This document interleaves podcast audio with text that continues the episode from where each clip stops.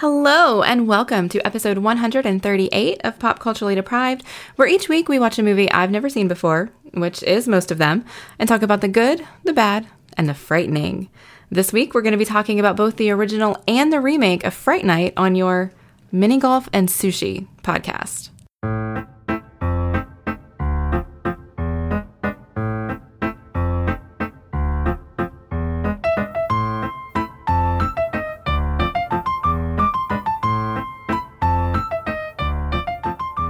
I'm Mandy Kay, and when I'm not watching vampire flicks for podcasts, you can find me on Twitter at Mandy Kay. And I'm Matthew Vose. I'm on Twitter at Matthew Vose. I really wish you'd pitched for like and the fright nightening. And the fright nightening. fright nightening. I'm not sure fright nightening is, is is actually a verb. No, it's not. But we could we could make it so. That's what we do here. Um, double bill. Yeah, absolutely. Two movies in fright one. Night double bill. Mm both Fright Night. Both Fright Night, yeah. So cracking into Vampire Month. We're so excited for Vampire Month. We're doing an extra vampire film. Matthew is so excited about Vampire Month. We're doing it. I'm a little bit excited about it. this is a slightly unusual for one. Neither of us have seen these films. Yeah. I'd seen chunks of the original. I think in other shows like talking about 1980s creature features and mm-hmm. scary movies and that kind of thing. Um, and I think my perception of it had caused me not to see the new version of it as a like, oh god, that looks that looks bad, and it's a remake of a film that I don't think is going to be very good. Okay. So, and you and you like David Tennant, yeah. So yeah. I yeah, I didn't know these movies really existed until very recently. Um, okay. I wouldn't. I didn't know they were about vampires for sure. Even when I found out about mm. them, because it's a movie called Fright Night, I assumed it was just a scary movie. Mm-hmm. And as we've previously talked, not my genre. So I wouldn't, right. it wouldn't have been something I ever would have considered. But then I started seeing photographs of David Tennant as Peter Vincent. And I didn't know what they were from. Like, I was like, I need to know what David Tennant is doing dressed like this. And I discovered it mm-hmm. was from Fright Night. And then I was like, okay, I don't know what it's about. I don't care that it might be scary. It's got David Tennant in it. I really need to watch it at some point. Right. and then it turns out it's about vampires, so we slid it into Vampire Month. We staked it into vampire. I don't know. so, some vampire reference of putting a thing in somewhere. I don't know. Um, David Tennant looks good. He's pretty ripped. Yeah, yeah. Both. Okay, so the pictures that I had always seen of him were in costume mm. as Peter Vincent. So with the long hair, the piercing, mm. the tattoos, all of yep. those things. And I was like, I really, really need to see David Tennant in this character, mm-hmm. right? But then it turns out in the movie, that's a character. So he like pulls off the wig, wipes off the tattoos, and he still looks really good. Yeah. Boy, he's working out. Like there's just David Tennant can almost do no wrong. almost. Okay. Okay. Folks at home can't see the grin on her face, but there's a grin going on over here. it's David Tennant. What can I say? He's my doctor. Mm. Mm-hmm. Let's come back to people walking around shirtless later. Because I think there's more that we can we can talk on that. Um, do you want to tell us a bit about what Fright Night is about? Sure. Um, so a teenage boy discovers his neighbor is actually a vampire, so he enlists the help of famed vampire hunter Peter Vincent to take him down. Which actually works really well for both of them, mm. even though both movies did you know, I mean they were loosely the same story, but they kind of took mm-hmm. different mm-hmm. directions, I think. But the the basic plot line is that for both of them. Yeah. Mm. Yeah, I like that they sort of it's a really interesting parallel to say they both started in this way and then some of the character stuff and some of the set piece stuff goes very different mm-hmm. which is nice yeah mm. all right so fright night is a 1985 american horror film that was written and directed by tom holland but not the Spider Man Tom Holland. It stars William Ragsdale, Chris Sarandon, Roddy McDowall, and Amanda Bearse. It grossed nearly 25 million at the box office on a $9 million budget. It was received favorably by critics and audiences alike and has held a 91% rating on Rotten Tomatoes. It has become a cult classic that spawned an entire franchise, including a sequel, a remake, a sequel to the remake, and a Bollywood adaptation. The 2011 remake, which is the other one we're talking about today, is billed as a horror comedy and was directed by Craig Gillespie, while the screenplay was adapted by Marti Noxon. It stars Anton Yelchin, Colin Farrell, Christopher Mintz-Plasse, David Tennant, Imogen Poots, and Toni Collette. It hasn't fared quite as well on Rotten Tomatoes with a rating of only 72%, but it does say that it may not have been necessary to remake the 1985 cult classic, but the new Fright Night benefits from terrific performances by Colin Farrell and David Tennant, and it's smart, funny, and stylishly gory to boot. Okay. So, how were you able to watch both of these movies? So the 1985 one was on TV on the Horror Channel a while ago. Nice. So I was able to record it and watch it on there. And the 2011 one I picked up on DVD. So yet another one for the pile of vampire DVDs that again listen around December. We'll do something with them. Right. So many DVDs. Mm, uh, how about you? How were you able to find the both of them? Um, well, the original is actually available for free on Crackle here, and then the remake is available to rent everywhere. It's Okay. just here. Nice. I think the remake is one that pops up occasionally, and you can generally rent it. It was just cheaper to buy the DVD too. Mm, yeah. Okay. Fair enough. That's right. You've been getting your DVDs for like cheap, cheap. 50p or a pound. I think this might might have been a pound fifty. Yeah, that's still cheaper rarer, but, you know. than renting. Absolutely. Exactly. Yeah. Alright. Um, okay, so we've got a lot of people. Let's let's hit some of the the big points. You talked about the directors, the writers, and the actors. hmm Uh, obviously, Roddy McDowall, Roddy McDowall, not Andie MacDowell. I said Roddy McDowall, didn't I? Yeah, Okay. I'm doing a Friends joke. Oh, okay. No. No. I get it. Um, do you remember Julie that Ross dated, Vaguely. and Monica wanted her to cut her hair? Monica, Rachel, someone wanted Monica wanted her to cut her hair, like Andie MacDowell. I think this was around four weddings and a funeral. And Rachel says to her, "No, no, no, no, you're thinking of someone else. It's actually the one from Planet of the Apes, Roddy McDowall." Yeah, Okay, that, That is like my my Roddy McDowall reference. Okay. Okay, got it. tell us what you know of all these people. Let's run through them quick. All right.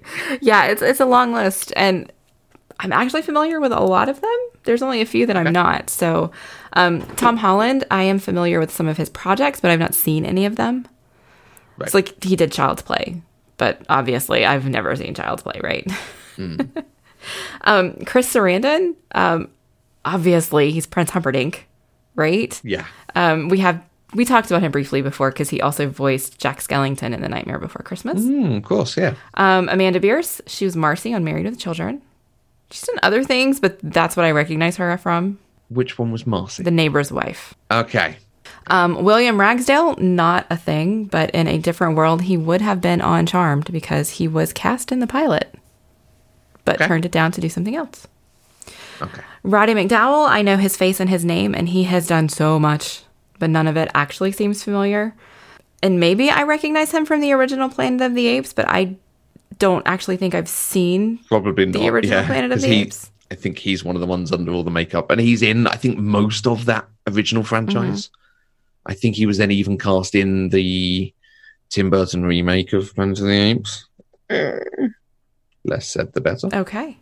Um, moving on to the remake, Craig Gillespie, nothing. Not a thing. Um, I think this was his directorial debut, but I haven't seen anything he's done since then. He directed I Tonya, which is superb. One of the best films I've seen in recent years. Okay. I wanted to see it, but That's I what- haven't seen it. Mm. Yeah, that's worth going and finding. And I was I was genuinely surprised to find out it was him as well. Okay. Um, and so at, at the end, during the end credits of this, I actually ended up tweeting that I had no idea the screenplay for the Fright Night remake was adapted by Marti fucking Noxon. Because, Oh, yeah. I didn't know that. I I assumed that was again one of the reasons why you wanted to. No, to. I had no idea. But I adore her. She can Right. almost do no wrong to me. Obviously, Buffy and Angel. She's up there. I've seen some of both Unreal and Girlfriend's Guide to Divorce. Netflix movie To the Bone was amazing. Um, it's about a, a, a girl with anorexia. It follows her story. That's that's Keanu again, isn't it? Yes, it absolutely no, is. That's on my, It my my Keanu list to see. It's really very very good. Um, And then she did a show on AMC that lasted a season, eight episodes, maybe twelve episodes, and then it got canceled. It was called Dietland. I hated it. I watched the whole thing hoping it would get better, and it never did. And there are so many people who disagree with me on that, but I hated it. So That's Marti Noxon for you. It, it's it sounded like it would annoy me, so I, I did ignore that. Yeah. It had a lot of potential, but it just, to me, it was not executed well. I had a lot of issues with it. Um, moving on, Colin Farrell. You know, he was in a movie called Phone Booth that I've seen referenced a lot recently because Joel Schumacher and Kiefer Sutherland were both in it, and we've talked about both of them recently. And it didn't occur to me that I knew what movie that was talking about until I saw that Colin Farrell was in it. Turns out I have actually seen it. ah, The movie I most associate with Colin Farrell is uh, The Recruit with Robert De Niro, actually. okay, yep. Um, and then, of course, Fantastic Beasts. What was he in that? He was the uh, Grindelwald in disguise in the first one. Oh, not not Johnny Depp. Not Johnny Depp. Before Johnny Depp. He turned into Johnny Depp. Yeah, yeah. It's just Angel Men go through. No, it's not. That's a really bad joke. yeah, it, it's really funny. Colin Farrell, I do not think of as someone I would seek out and watch. Mhm. And yet, yeah, you look at his list, and you know he- he's got in there Daredevil and SWAT Alexander. Right. Some some missteps, and particularly missteps where he was big on the cast. Mhm. But then, like, he's really good in Minority Report. Vin- Veronica Guerin is supposed to be excellent. Uh, in Bruges is wonderful. The Lobster is weird, but I really enjoyed it. He was in Widows, and Widows blew my mind earlier this year. Okay. Like he just has, I, and I wonder if it's because he, he's actually quite a hard-working actor. He has several things every single year, Mhm. So like you know, twenty-five percent of them are going to hit, Right. and they hit quite well. Yeah. I mean, he's extraordinarily talented for sure. And he is not unattractive Okay. to look at. One of those things is true. Yes. Oh, okay. All right, I guess we'll, we might get into some of that whenever we talk Yeah, yeah, about his portrayal of Okay. Jerry the vampire. Jerry, Jerry, Um, Anton Yelchin. Jerry, Jerry, Jerry. Um, Anton Yelchin was the main character in the remake, and I only know him really as Chekov in the Kelvin timeline Star Trek. Right. Yeah. Um, before his You know, when- untimely death. Yeah. Um, you, you know, when we talk about character uh, actors who are genre actors, and sometimes we say they're not genre actors, I think he might be a genre actor, and I just never clicked that he was. Because when certainly the stuff that I see, I have seen him in is Star Trek, a Terminator film. This he's in a zombie film called Burying the Ex. Hmm, um, There's there's just a lot of things that are fantasy, sci-fi, horror, Right. type things uh, with a load of drama in in amongst there that he's in a film called thoroughbreds which was dark and strange Okay. but everyone rated him and said he was going to be one of the great actors so i think i not, might need to seek out some more of that Mhm. drama stuff and so i'm not just catching him as doing young chekov young kyle reese Right. remake of this film that kind of Okay. Yeah. Hmm. All right. And of course, we're going to round out all of the famous people with David Tennant. Right. He's my doctor. Yes. ah board judge Um, and, and I didn't mention um, in the new one, the, the girlfriend and the mom both actually had really bigger parts in the remake than they did in the original. And so I probably should have Yeah. put them in this list. Amy was played by Imogen Poots, who I, her name sounds familiar, but I don't, didn't recognize anything she had done. She's in a film called The Look of Love, which looks terrible. But I keep seeing so many people who had bit parts in it that I'm like, Mm. maybe I should just just to see all those people. But oh, no, Yeah. No, none of this stuff looks familiar to me. And she's British. Yeah, so, Hmm, I did not know that. most most of them are British. Fair enough. E- except obviously Toni Collette. I love Toni Collette. Hmm. Um, I first came to Toni Collette in The Sixth Sense. Okay, That was my first thing that she ever did. Um, and then she did a wonderful movie with Cameron Diaz. It's an adaptation of a Jennifer Weiner book called um, In Her Shoes, which is also amazing. I love her in that. And I've seen her do other things, but when I think of her, those are the two things I think of. okay. Have you ever seen Muriel's Wedding? I have not. Let's put it on the list. Okay. Oh, let's. Oh, we should do Australian drama comedy month. We should come up with a snappier title for it first. Are there are there that many Australian comedy drama Yeah. movies that I need to see? There was this whole thing in the 90s of Muriel's Wedding, Strictly Ballroom, um, Priscilla Queen of the Desert, The Dish somewhat a few years later. Like there are that, that were seriously popular and successful. Okay. And Muriel's Wedding is awesome, and I think you might like a lot. Okay. Put them on the list. Okay. Good. That's that that was her, you know, breakthrough role, and then she just crops up in mm, everything. Yeah. You might say. Yeah. Every time I see her, I'm like, oh, I know who she is. I like her. Yeah. Mm. Right. That's a lot of casts. We had to go through a lot of them. I'm not going to ask the similar material thing because the similar material thing is horror films and vampire films, and we've talked a lot about them. Okay. Okay. So it, it's going to be a little bit weird to talk about this because it's two films. Mhm. Do you want to give a, a, a your feeling on each film, and then we'll talk about the watch order and things like that? How did you did you enjoy Fright Night and Fright I did. I actually enjoyed both of them. I did Okay. not expect to enjoy the the original from 1985 because Right. horror from the 80s just Yeah. watching it for the first time today is tough because not because of the story, not because of the acting, but because of the visuals, right? Mm-hmm. The the special effects, well, I guess the practical effects just weren't that great, and that's my expectation mm. going into these kinds of movies from the '80s. Um, I didn't expect to like The Evil Dead, right? Kind of for the same reason. Um, I was pleasantly surprised. I enjoyed both of them. I did enjoy the remake more. Okay. I would rewatch the remake. I don't think I would rewatch the original unless someone asked me to. so, which order did you watch them in? So I watched the remake first and then I watched the original Okay. I watched the original and then I watched the remake. as one should. Yeah. Mm. I, I don't think I can recommend the original. hmm I and maybe this was just me in watching it, but I was expecting it to be funny. I think I think I had heard it was funny or fun, but it like you say, it is pretty much played as a straight horror. And it pales in comparison to things like a Nightmare on Elm Street that did some of the same horror stuff Okay. much better. Hmm. I see a difference. I mean, I Nightmare on Elm Street is something I would compare it to as being similar because it is a straight horror film, but it's a it's a different level of scary. Okay. Because in Nightmare on Elm Street, you've got I don't know, Freddy Krueger is scarier than any vampire. Let me just put Yeah. that out there, right? Like Freddy Krueger himself is terrifying. But when you've got somebody like Chris Sarandon playing a vampire, like he's perfect for that role. And most of the time you're seeing him as Chris Sarandon, and so it's not horror. Mm-hmm. It's suspenseful. Okay. Does that make Yeah. sense? And so I I I I don't want to say it doesn't live up to the horror of Nightmare on Elm Street because I don't think it's supposed to. Okay. I I wonder if that's the modern sensibility looking at it because I think the horror that's supposed to come through that sort of shocking horror is where he transforms, where the girlfriend transforms with the giant male, Oh yeah. the attack of the bat, stuff like that. I think is supposed to be like, oh wow, and now it's like Mhm. all graphic stuff that we've not seen done on screen Right. before. Yeah.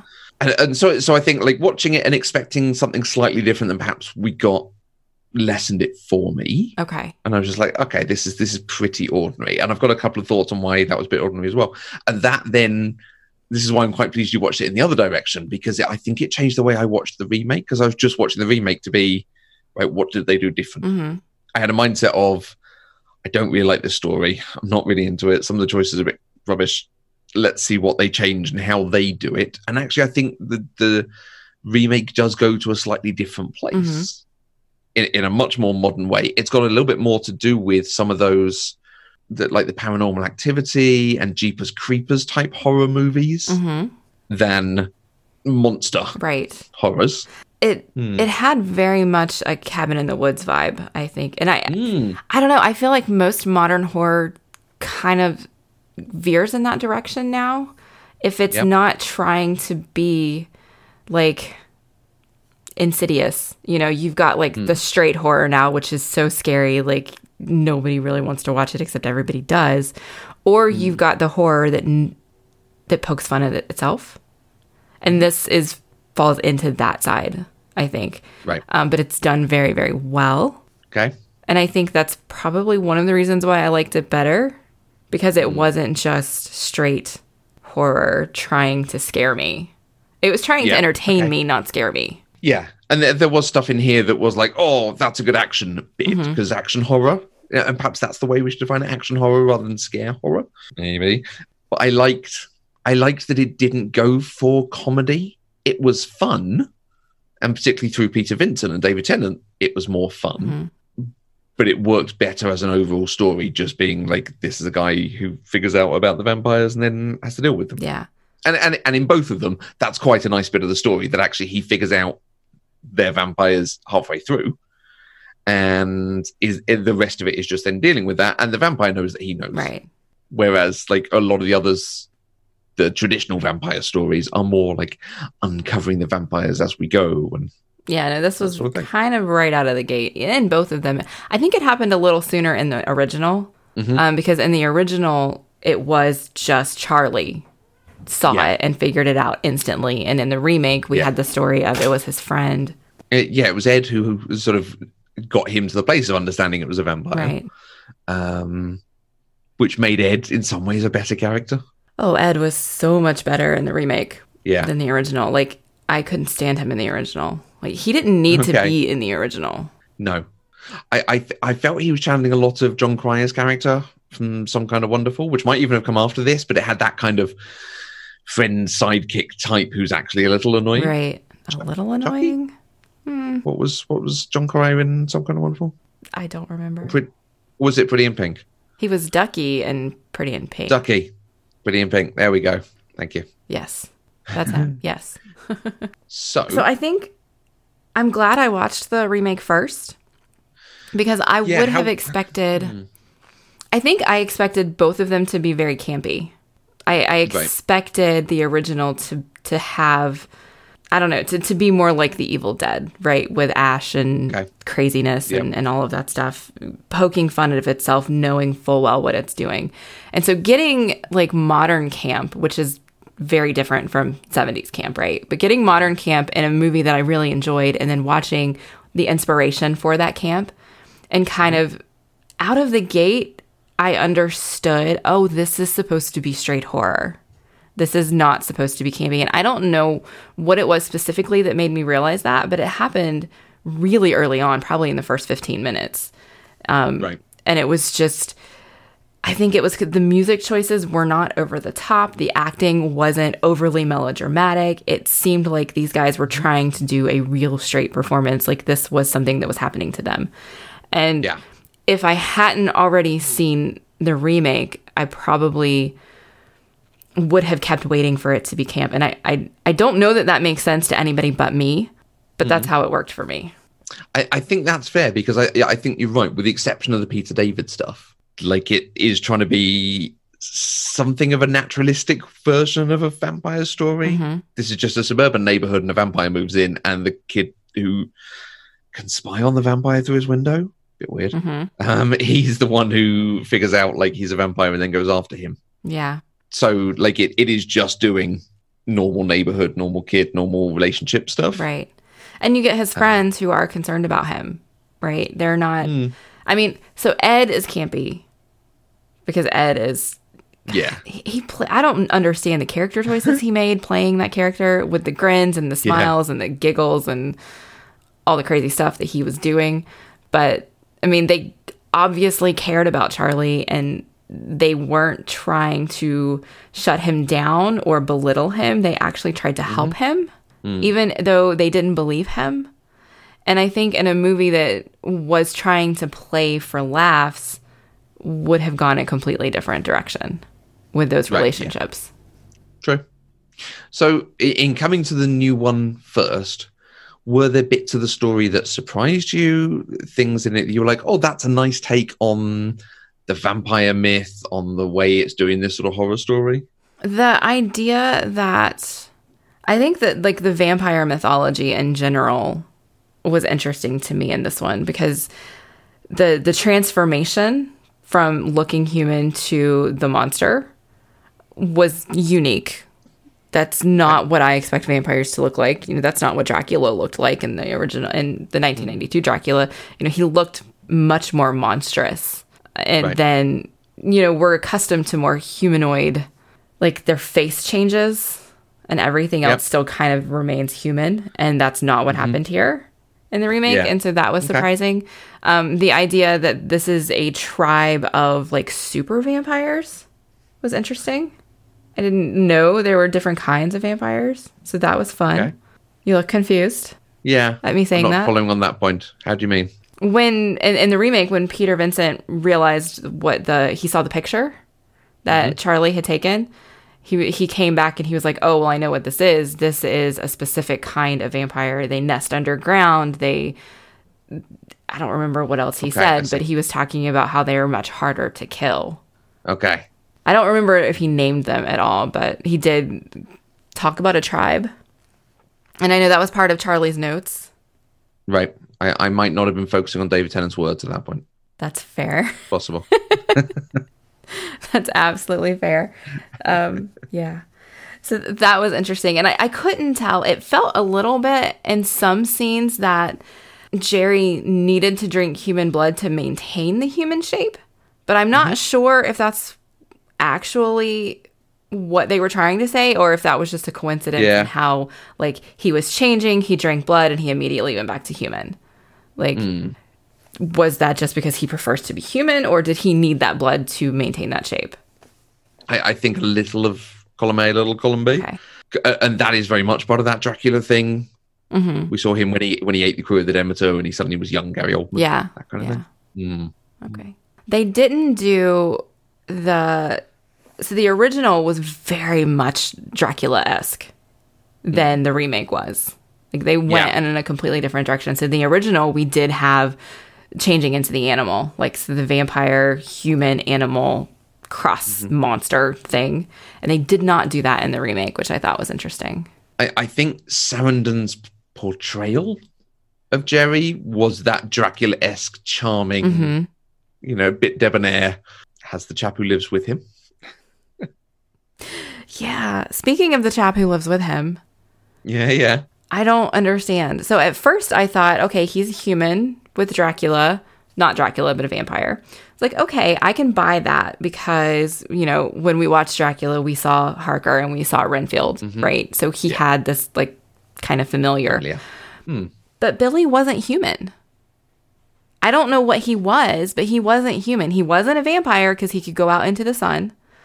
But they shot him in the head and he did not die No. what was he? And he died when he, they staked him. He turned into the goo when they Yeah. staked him. So you would think he was a vampire, but we saw him go into the sun. I, I think from a story perspective, he was some sort of Igor style familiar, hmm day, daylight protector type. I think from a movie perspective, they wanted to get more monsters in there Okay. so that they could, ju- and that's why it doesn't have vampires in the title. Mm. Okay. I, but it's really interesting to compare that. Do you think the way Farrell plays it, or is written to play it in the remake, the the sort of muscular everyman plays basketball, does jobs around the house type? Do you think that's done so they can differentiate the character and make him something different, or do you think that's just a modern take in the way Colin Farrell acts? Because Colin Farrell, we said we come to him acting. He's a bit Al Pacino-esque. He plays Colin Farrell and everything. Okay. That's fair. He does play Colin Farrell and everything, but I enjoy Colin Farrell, so it works for me.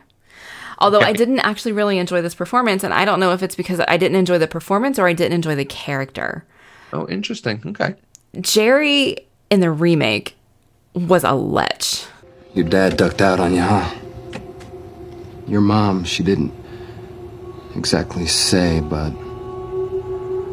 uh, there's a kind of neglect. Gives off a scent. You don't mind my saying you got a lot on your shoulders for a kid. The two of you, alone. And your girl, Amy, she's ripe. I bet there's a line of guys dying to pluck that. Your mom, too. You don't see it. Maybe you do, but she's putting it out. he was awful.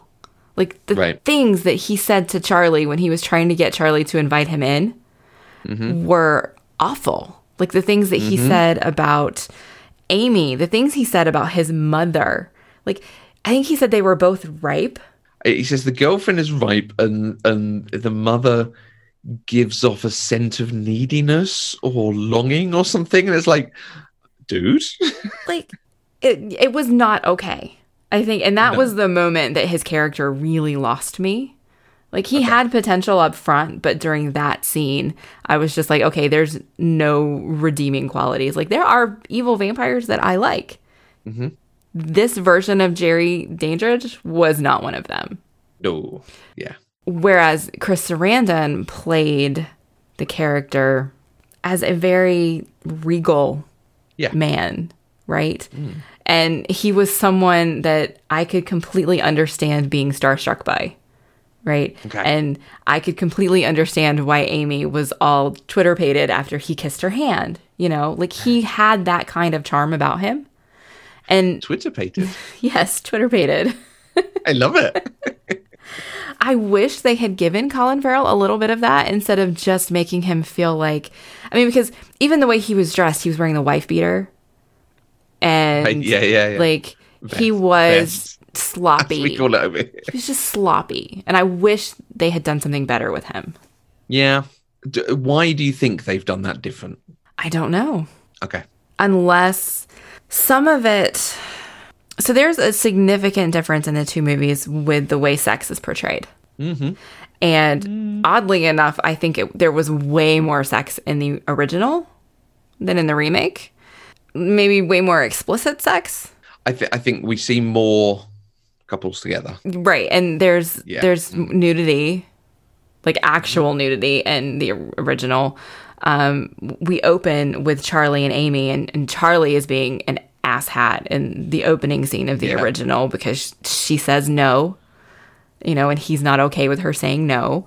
And as we just go on, it continues to be scenes around Amy tend to be about sex to the point where the vampire even changes her clothes to put her in a sexy dress before he changes Yeah. her, right?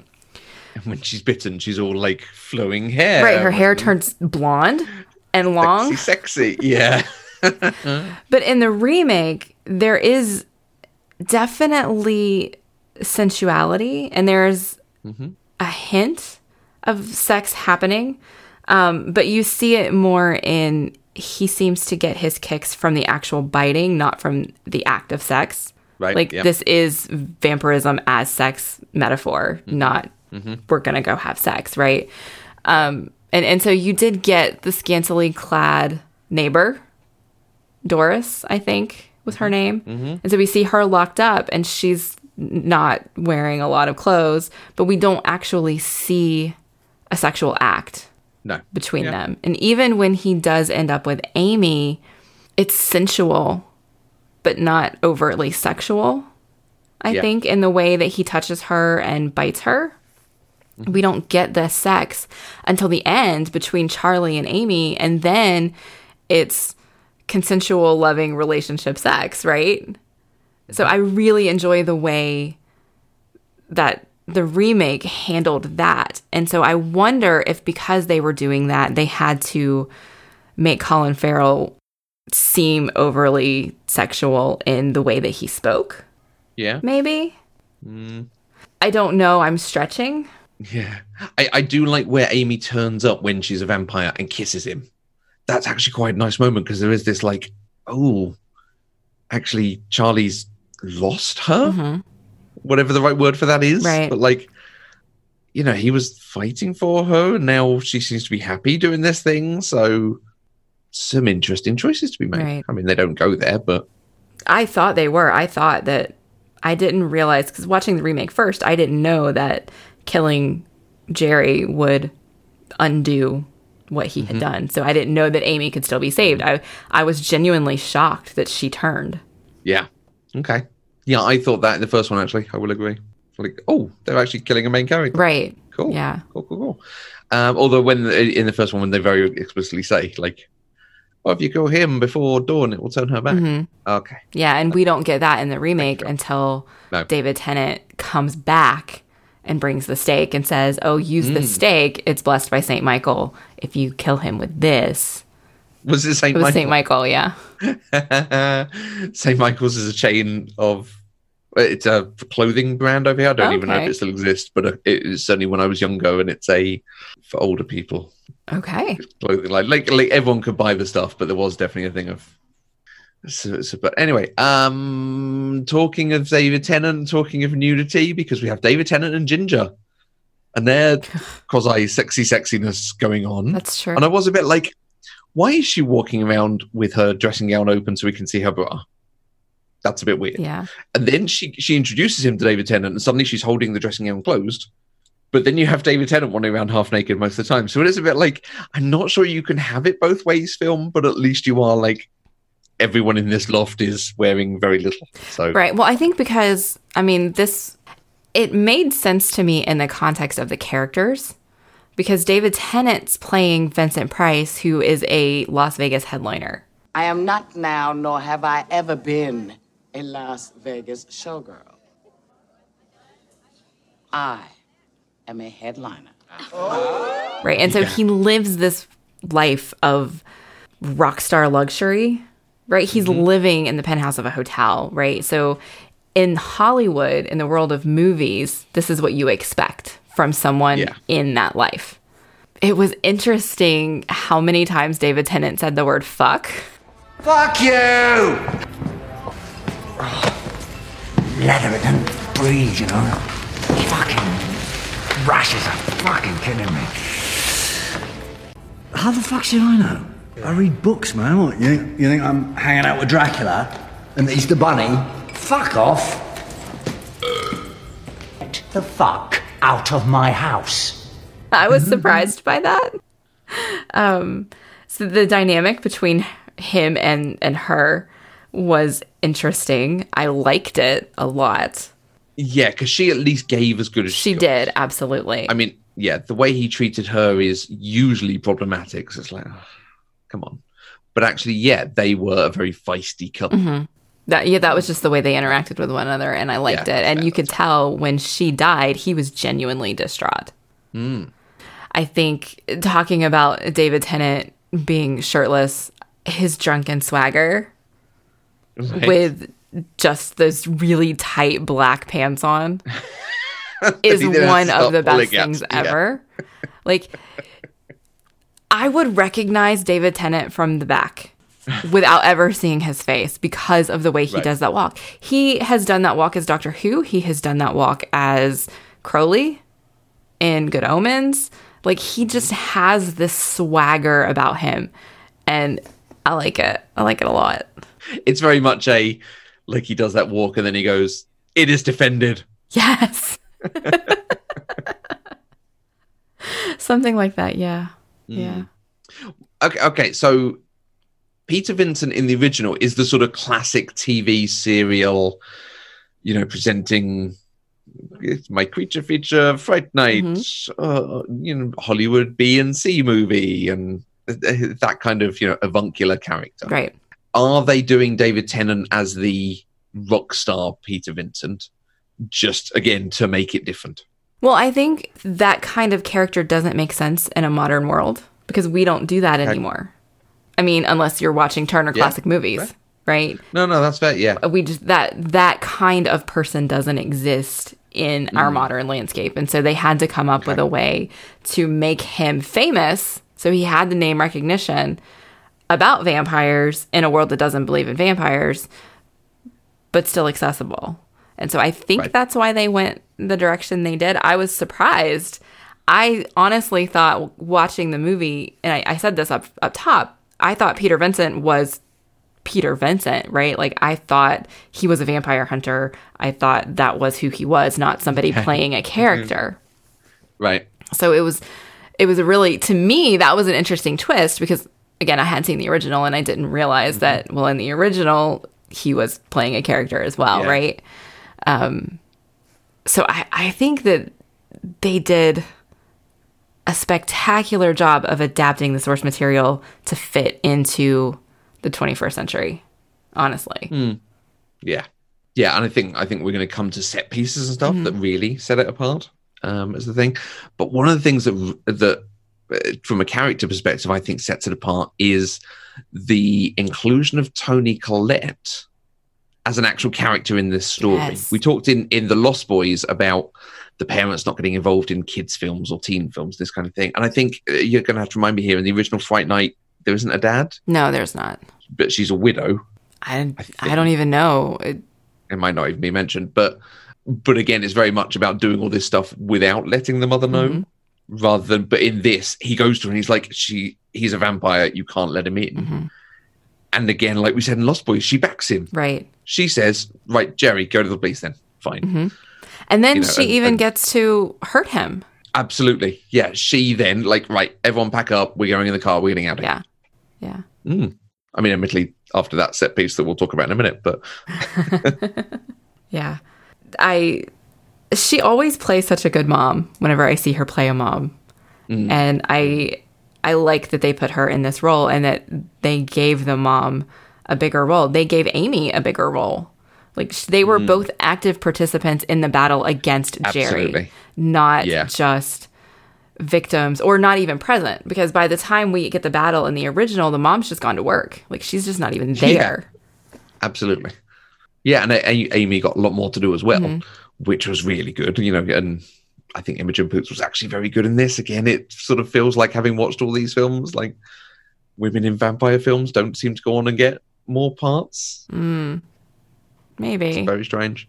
So I said that I had a couple of thoughts about why the 1985 version didn't work quite so well. Okay. For me. Now we keep talking Buffy on these vampire things. Buffy might be. I, do you know a while ago when I was watching The West Wing, I, I thought about doing a thing about how like there's no other fictional American president we've ever seen have so much happen to him.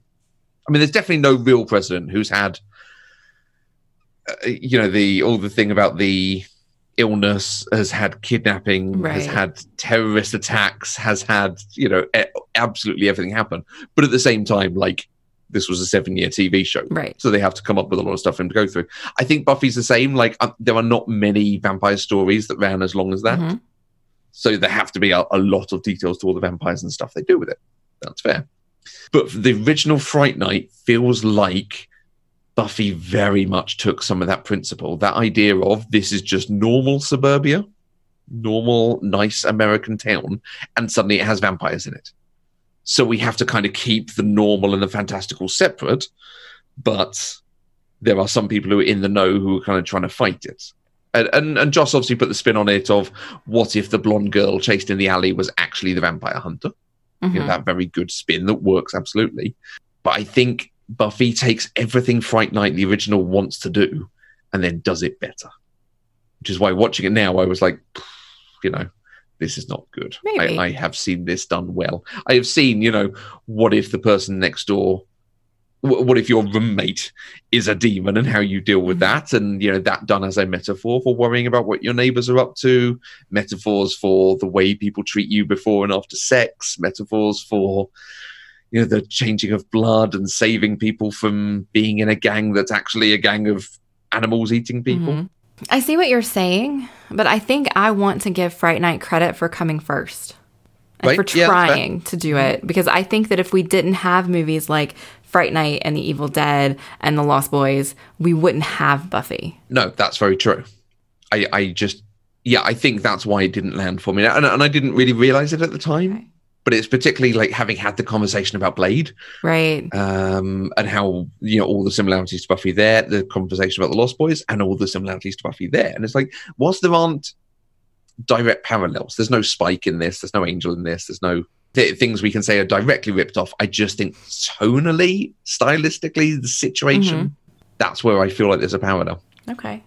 and and yeah, you are absolutely very right. We should give it credit for saying, you know, this allows vampires to go from creature feature horror movies and Dracula movies, which this might be towards the end of that period, Right. and into oh, the Lost Boys and does it as young people, and Buffy that does it with a kind of modern fun Yeah. rather than anything else. Well, it is interesting thinking about. So there's only two years separating this movie from The Lost Boys. Right? And if you put those two movies next to each other, they are unrecognizably eh, Yeah. dissimilar, I think, from the idea of what a vampire is to what a vampire looks like to the special effects for how the vampire was killed. Like it was Yep. very, very different. The Fright Night is very reminiscent of the 70s. Mm-hmm. More so than the 80s, I think. Like it doesn't Yeah. feel like a 1985 movie. It feels like a 1975 movie Oh, interesting. to me. Um, because the the special effects are very similar to what we saw in The Evil Dead. Yep. And that am I wrong? That was in the 70s, wasn't it? oh god, was that one in the 80s too? And I'm just Uh, I think wrong. it might have been the 80s, but like 82? Uh, 81. 81. Basically the 70s, right? Basically, yeah. Fir- well, it is the first year of the 80s, so. Yeah, so And you can all fight me on whether 1980 is in the 80s because it's the last year of the 70s. I you there, disagree with you, but that's not a conversation for this podcast. I don't know. You just you get a lot in in Fright Night. You get a lot of the like the claymation stuff using the oatmeal as the the melting face and that sort of thing. Yeah. And then two years later, we get the Lost Boys, where I I can't even remember Explosions and. Yeah, I mean, you still got some of the goo, but it wasn't. It didn't look like silly putty, Yeah. right? So they feel like they're from two different eras. Mm-hmm. Okay, so let's let's talk a little on on vampire movie evolution Okay. because th- this is really interesting to go from this to 20 you know 1985 to 2011 but within that you've got 1992 Dracula 1992 Mhm. which And Buffy. was in well I'm going to come to that I'm just saying, don't We're forget. not going to mention Buffy. No, um, but you've got that kind of um, modernization of a very classic film and a classic story. Mhm. But even the, like the Victorian stuff felt very much steampunk more than classic Victorian styling. right? So you know, with the dark glasses and some of the styles and stuff, it's we see it more in a kind of steampunk setting these days. So that's doing that style, but in a in a modern way. You got Buffy, which is again trying to really modernize it, and some of the effects are better, and some of it that they're not trying so hard to do explosions and face melting and gore and things. Right. Possibly from a budgetary thing, but actually less is more. You go to Blade, where some of the vampire effects were really good. Like the, the vampire stuff was not overdone. Mhm. It was mostly just fangs Right. Right. uh, and and you know Quinn having his hands cut off and stuff. The- but the dusting effect was exceptional. Um, Yes, but- I but I love that our vampire movies evolved from dissolving into goo to dusting. yeah. Like And- that and- is a wonderful change. but but that's very much like CG has taken over and is now doing it better. Right. And of course, into 2011, where it's combining some of that, but a lot of it is CG now. hmm and I think the effects are more about how they style things. So, so that set piece where he then blows up their house by ripping up the gas main from outside, hmm like, and he's pulling giant chunks of earth out and then pulling it through. Like, that's an exceptionally well done sequence. Yes. And then when you get the fight underground. And you've got like bare bits of earth and stuff. Feels much better than some of the same stuff we saw in Dracula and in other films of that sort, where it's th- this looks like a set and you've just colored it like earth. Mhm. It actually this actually felt like they were in the bowels of the Right. earth Yeah. with people coming out of the walls and stuff. Yeah. Well, it's also interesting piece of I don't know if this is vampire mythology exactly, but the way Jerry tries to take Peter Vincent down is he throws a rock at his head just to make him bleed. Yeah, a single drop of blood hits the dirt that all Mm-hmm. of his vampire children are sleeping in, and that's what wakes them up. Like Yeah. a single drop of blood that's like 10 feet away from them. It's interesting. It's nice. It's like like a shark in the water. Yeah, yeah, that was interesting. I, I liked that.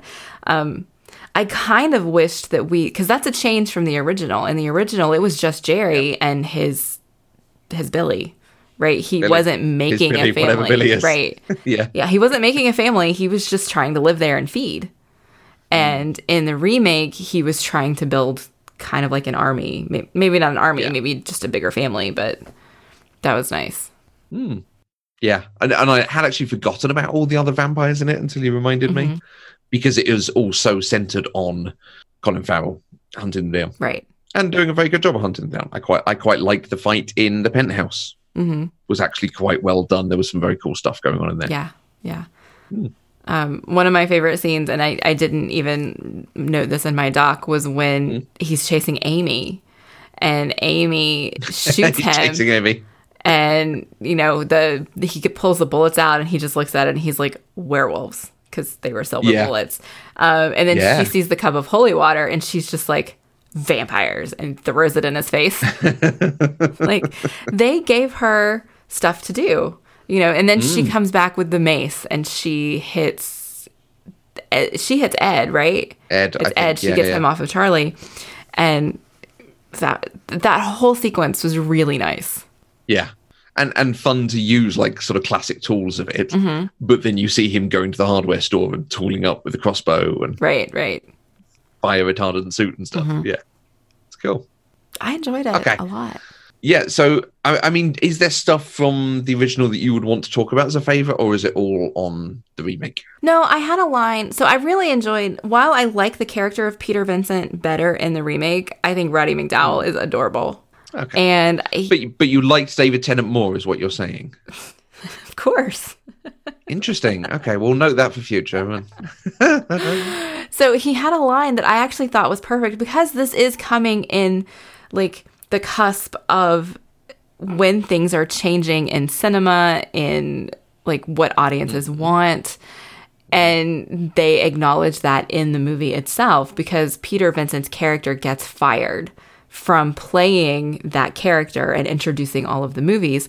And it happens right before Charlie comes to try and enlist his help. And he has this line I have just been fired because nobody wants to see vampire killers anymore, or vampires either.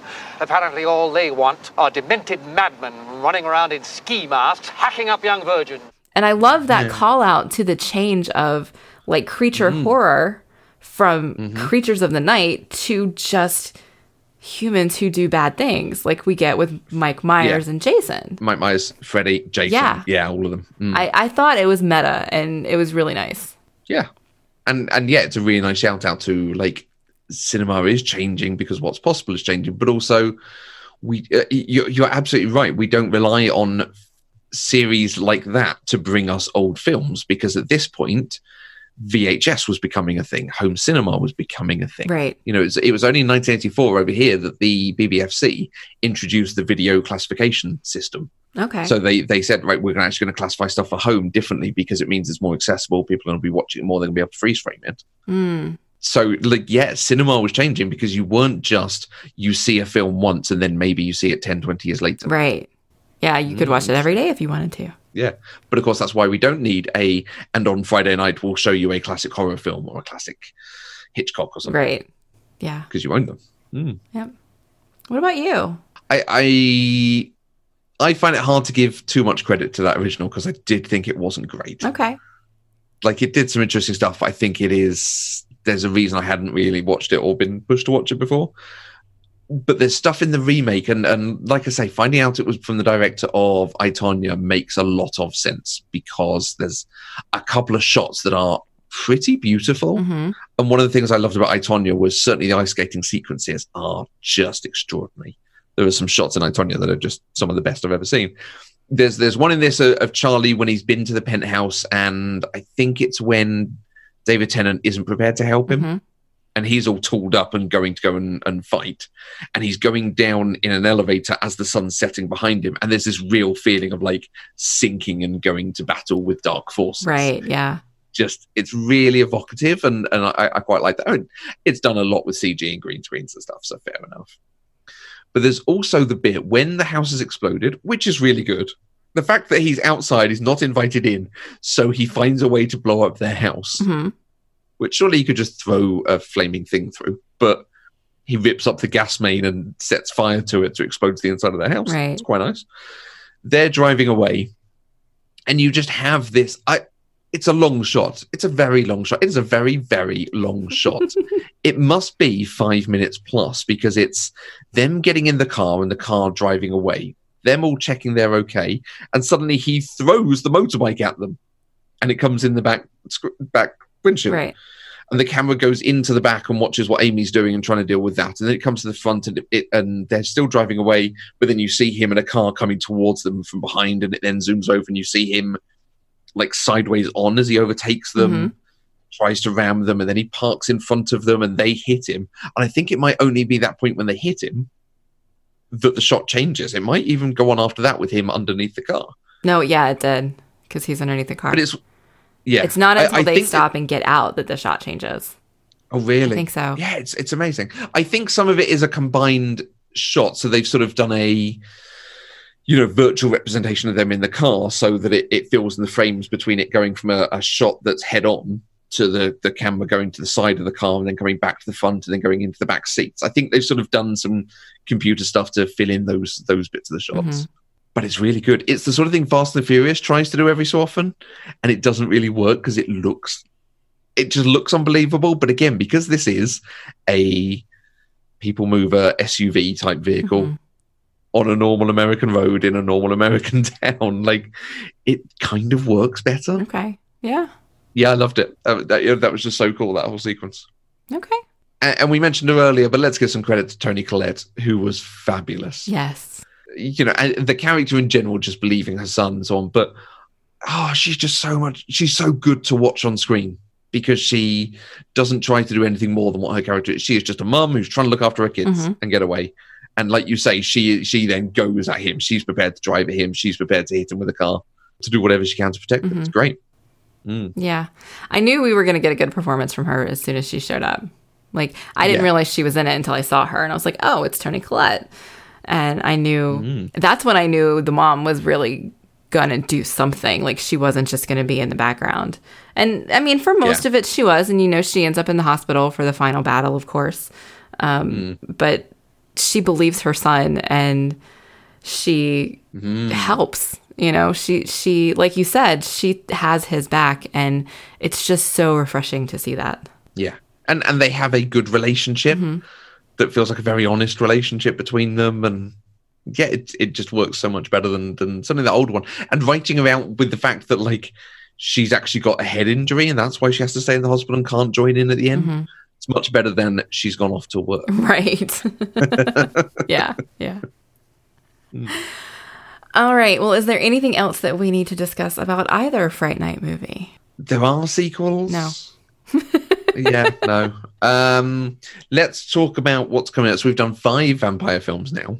yes hmm And we're wrapping up on what we do in the shadows. yes So let's talk a little bit on do you know anything about it? What are your expectations? i have no clue nothing i know you like it a lot and i know i yeah. think it spawned a tv adaptation or did it come from the tv i don't know there's a tv version Mm-hmm. Too i know that but i don't know anything about it Okay. I just know you like it a lot. Right. Because yeah, this was my choice for vampire thing. So I'm quite excited. Yeah. Hmm, good. All right. If you'd like to join the conversation, you can use the hashtag PC Deprived on Twitter. You can find us on Twitter, Facebook, and Instagram at Eloquent Gushing. You can send an email to podcast at Eloquent Gushing, or if you would like to send us a voice message, you can do that at speakpipe.com slash eloquent gushing. And Pop Culture Deprived is completely funded by our lovely listeners on Patreon. You can find out information by going to patreon.com slash eloquent gushing. And if you are wonderful enough to support us, anything, even from $1 a month, it gets you exclusive content. It gets you access to exciting, fun things that we've done in the past. You get cards, stickers, magnets, merchandise, all sorts of great things, and you help to support the network and develop new shows. That's patreon.com slash eloquent gushing. And we'll be back next week with another episode where we are going to continue Vampire Month with Blade. Until next time, I'm Mandy Kay. That is a terrible vampire name. It really is. Who names a vampire Jerry? Oh, not Mandy Kay then.